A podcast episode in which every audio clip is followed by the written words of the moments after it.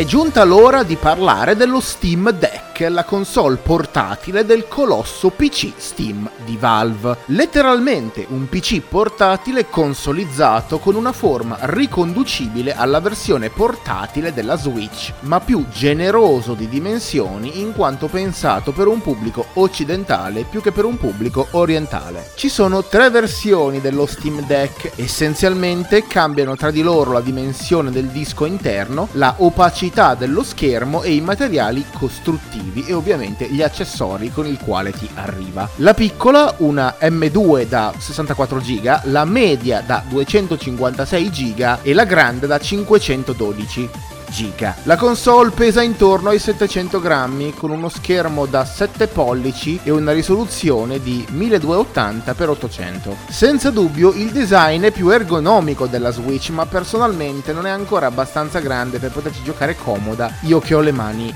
molto grandi. La pulsantiere sono poste agli estremi della macchina, decisamente il posto peggiore, mentre all'altezza giusta sono presenti i due trackpad simili a un portatile, molto comodi per gli FPS anche se un pochino risicati se paragonati al trackpad dello Steam Controller. Sul retro sono presenti dei button left and right e i due trigger. In più, all'altezza delle dita media o anulare, sono presenti altri quattro tasti, due per lato. All'avvio ci troveremo davanti al software software Steam OS, praticamente l'applicazione di Steam Desktop, ma fatta per giocare, abbastanza simile allo Steam Big Picture. Ovviamente dipende da quale titolo state provando sulla macchina, ma devo dire che sono rimasta piacevolmente colpita dalla durata delle batterie. Nella mia esperienza principalmente retro gaming, i giochi indie, la durata della batteria è stata intorno alle 6-8 ore, mentre per i giochi più grossi come The Witcher 3 o GTA 5 intorno alle 2 ore. Parliamo di ciccia pratica pratica i componenti presi singolarmente su siti come eBay costano molto meno. La Valve ha marciato su un sovrapprezzo generale della macchina quindi e per assurdo la differenza dei tre pacchetti sta del tipo nel case portatile. Nel nostro caso la versione media e grande, il case della media all'interno è rigido e duro e fatto sul risparmio. Non garantisce assolutamente protezione della macchina al suo interno, mentre la versione grossa all'interno è foderata da una lanetta sintetica faffosa e morbida morbida, che dà sicuramente più supporto alla macchina grazie allo spessore interno. Il modello da 512, quello grande, garantisce un vetro migliore antiriflesso. Sì, effettivamente è inferiore, ma è comunque abbastanza riflettente. La brightness e la resa dei colori cambiano da modello a modello, in quanto i materiali costruttivi degli schermi sono differenti. Nel modello grande i colori sono più saturi e accesi. Il nero è veramente nero rispetto al modello di centro, dove il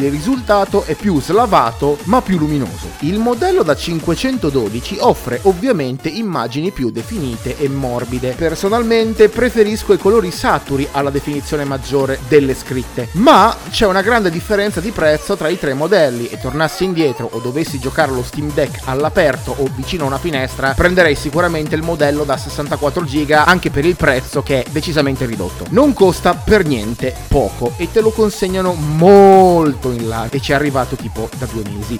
Ha il vantaggio che i salvataggi di praticamente tutti i giochi sono in cloud, quindi smetti di giocare da PC e continui portatile senza palle. Hai già la tua libreria di Steam, che nel nostro caso PC è molto fornita, anche se non è tutta utilizzabile, ed è riconducibile all'utilizzo di una Switch senza i giochi esclusiva Nintendo. Però no, perché si tratta letteralmente di un PC, quindi è possibile, cosa che noi abbiamo fatto in uno dei nostri modelli, disinstallare il sistema operativo di base base che è Linux e installarci un Microsoft. Quindi l'abbiamo fatta diventare la macchina da emulazione perfetta con la E maiuscola. Il software è customizzabile come lo Steam Controller e possiamo tenere in background il sistema operativo installato come Windows e poi installarci sopra Steam Desktop. Possiamo installarci OBS Ninja e streamare, non benissimo. Non abbiamo ancora abbastanza dati per parlarne, ma stiamo facendo degli esperimenti. E con una mini spesa extra di di pezzi non Valve possiamo attaccarci comodamente un mouse e una tastiera. Non sono rimasta sorpresa dalla pessima qualità audio delle cassine poste anteriormente, sinceramente me lo aspettavo fosse un po' una ciofechina. Ovviamente con i giochi pesanti si scalda cannone, ma nonostante tutto è incredibilmente silenziosa. E purtroppo per ora, ma vedrete anche in futuro, non è possibile comprare i pezzi singoli per ripararla in caso si rompa e bisogna mandarla in riparazione esclusivamente dalla Valve che principalmente sta in America,